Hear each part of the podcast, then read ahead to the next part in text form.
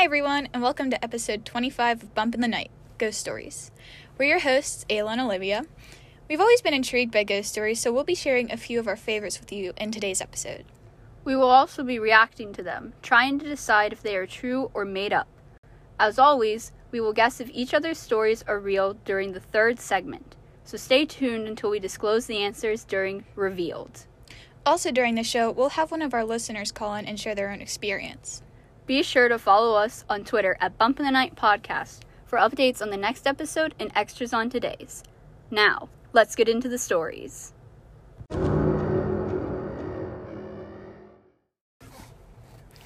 I'll be reading today's first story titled A Watery Grave. I didn't grow up believing in ghosts.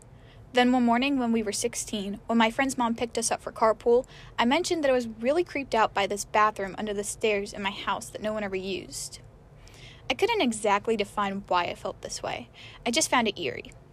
The house I grew up in was an old Victorian home built in the 1800s, so eerie vibes were part of the package. Hearing this reminded my friend of her own creepy bathroom association. So, like, everyone just has a creepy bathroom in their house yeah, in this honestly, town? I kind of do though. Like my downstairs bathroom. Yeah, I guess. I mean, none of my bathrooms are creepy. yeah, they are. They're nice. She told me that when she lived in the German countryside for a year, there was a little section in the home that no one but her middle sister used, who was about nine years old at the time. During this time period, her sister would wake up with bloodshot eyes, sometimes even bruises, and feel totally exhausted. They did everything to investigate what was going on, including sleeping in her room, working with a child psychologist, and a school counselor. My friend doesn't remember much from this time period other than her sister being disturbed by something the year they lived there. She mentioned that she and her older sister, the oldest, also hated using that bathroom because they would always feel off and find thick black hairs stuck in the drain, even though each of them had fine blonde hair. Ew. yeah, that's really gross. At this point in the story, my friend's mom abruptly stopped the car and jerked her head around and said, That's where the woman who once lived there killed herself. She drowned herself in that bathtub. Her mom was clearly shaken. She said part of the reason they moved was because something fell off in the house. I would think so if you're finding random Yeah, that's and- disgusting. Ew. Well, if I were the mom, I'd be like, "Well, who's in my bathroom? Like, Yeah, are you bringing real someone home? Like, is in my bathroom. yeah, that's So the ghost still has hair. yeah, yeah. She has hair, or is it still there from when she died? That's old hair. Or is she putting new hair in there? she keeps replenishing it.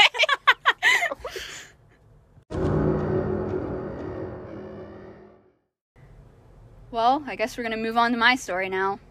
My story is called The Eerie Attic. It seems so cliched to start by saying, I don't believe in ghosts, but, however, that's where I'm coming from. A few years ago, I moved into a one bedroom apartment in Melbourne, Australia. It was the first time living on my own. The apartment block had been built in the 1930s. I'd been there for a few months when I came home one day and went into the bathroom. So we got another bathroom Oh story. boy. I saw something strange. The wooden board covering the hole that led to the attic lay broken in two pieces on the ground. I immediately thought that the landlord had sent someone to work on the attic. I was frozen with fear. I thought, someone is up there for sure. I emailed pictures to the landlord. Her reply read, Please call me as soon as you are able to. I called, and she explained that her last two tenants had the same thing happen. She promised to replace the board, and she did. There's a coon up there. There's a coon living up there. I'm I'm in calling it. Australia, so do raccoons live in Australia? Oh no, they don't. Maybe A possum? a wombat. I don't know. A kangaroo? Hello, Mike. Okay. A month later, I woke up around 4 a.m. one night, covered in goosebumps. Everything was silent, but I heard this sound coming from above my head.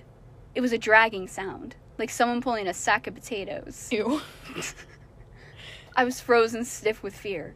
Someone was up there for sure. After five minutes, I managed to work up the courage to turn on the light and walk to the bathroom.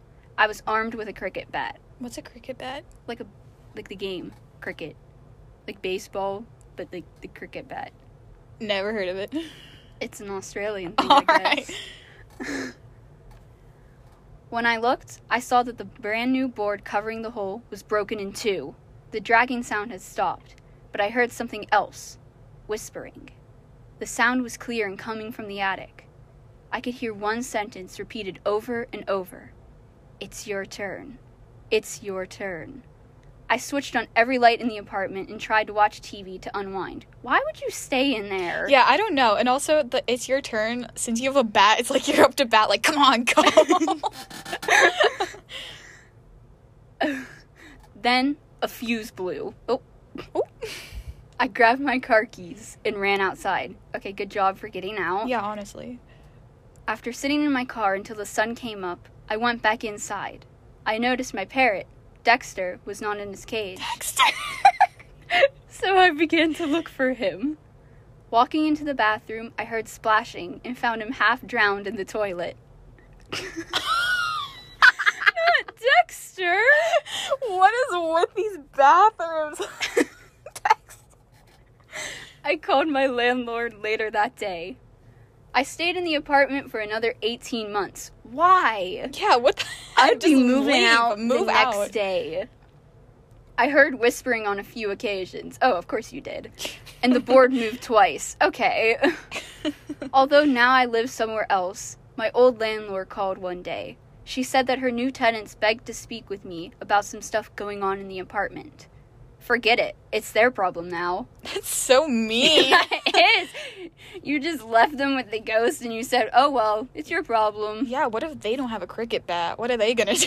Yeah, what about their parrot? yeah. Want more behind the scenes on Bump in the Night?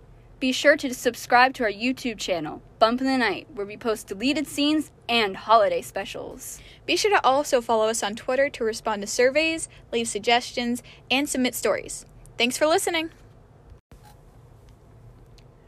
Well, it seems that our caller is on the line now.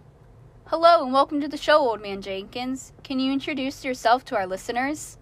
Glad to be here, Olivia. I've been listening to your podcast since I knew what a podcast was, and I've been wanting to share some stories for quite a time now. So, I've heard that you've had some paranormal experiences. Can you tell us more about that? I've had a few things happen to me in my time, but what I saw in the winter of 1961 was not of this world. My wife still doesn't believe me. Well, true or not, we love hearing a good scary story. All right then. I was 25 at the time, and I was going with my buddies. I was fishing up in Erie, and I was staying in a small cabin. It was extremely cold, with inches of snow blocking my door. I was getting ready to go to bed when I heard my front door open, the same one that was blocked by the snow. I went over to see what was going on, but found nothing. I had trouble falling asleep, with the winds outside knocking things over and trees scraping my house.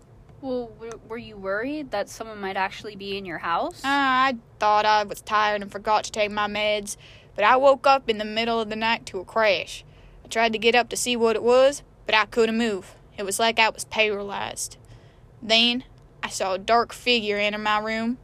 It stood at the foot of my bed and stared at me. I thought I was a goner until I was finally able to sit up. The thing was gone, and I was in a cold sweat. I saw a demon that day. Do you think that it possibly could have been sleep paralysis? No, ma'am. What I saw was a demon.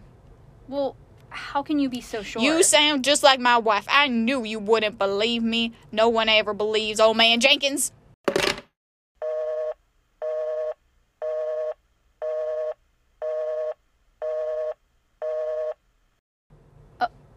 well, alright then. We just lost Old Man Jenkins. So, moving on to our next segment? What was with that I don't know. He was crazy. He was definitely off his meds. Moving on to Revealed, where we find out if the stories are based on real events or made up. Anyone listening can pause the video now and decide for themselves. The story I chose, A Watery Grave, was true. See, that it makes sense. I thought it was true. Mm-hmm. It seemed very believable. I mean, the hairs was a little gross, but I mean, if there's Yeah. a ghost, then there probably are ghosts. The story was sent to us by one of our listeners on Twitter, Judith Green. Thanks for listening, Judith. And now, my story, The Eerie Attic, was Also true. Wait, what? Wait, really? That's terrifying. I mean, there was definitely something in that attic. Yeah, and for the fact that their parrot, Dexter, was in the toilet, I'm Yeah. that kind of sold it. Poor Dexter. yeah, I don't think you can make that up. yeah, I wouldn't make up that my parrot's drowning in the toilet. Yeah, me neither. And this story was sent to us anonymous, anonymously through our Twitter. Thanks for listening, guys.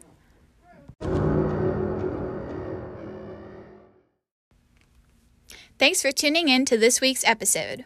We hope you enjoyed listening to these bone chilling ghost stories. Make sure to tune in next week when we tackle Bigfoot sightings by covering some of the most famous ones and some from our listeners. Remember, you can call in using the number in our description. Also, be sure to follow us on our other socials, and remember, be wary of things that go bump in the night. See you next week.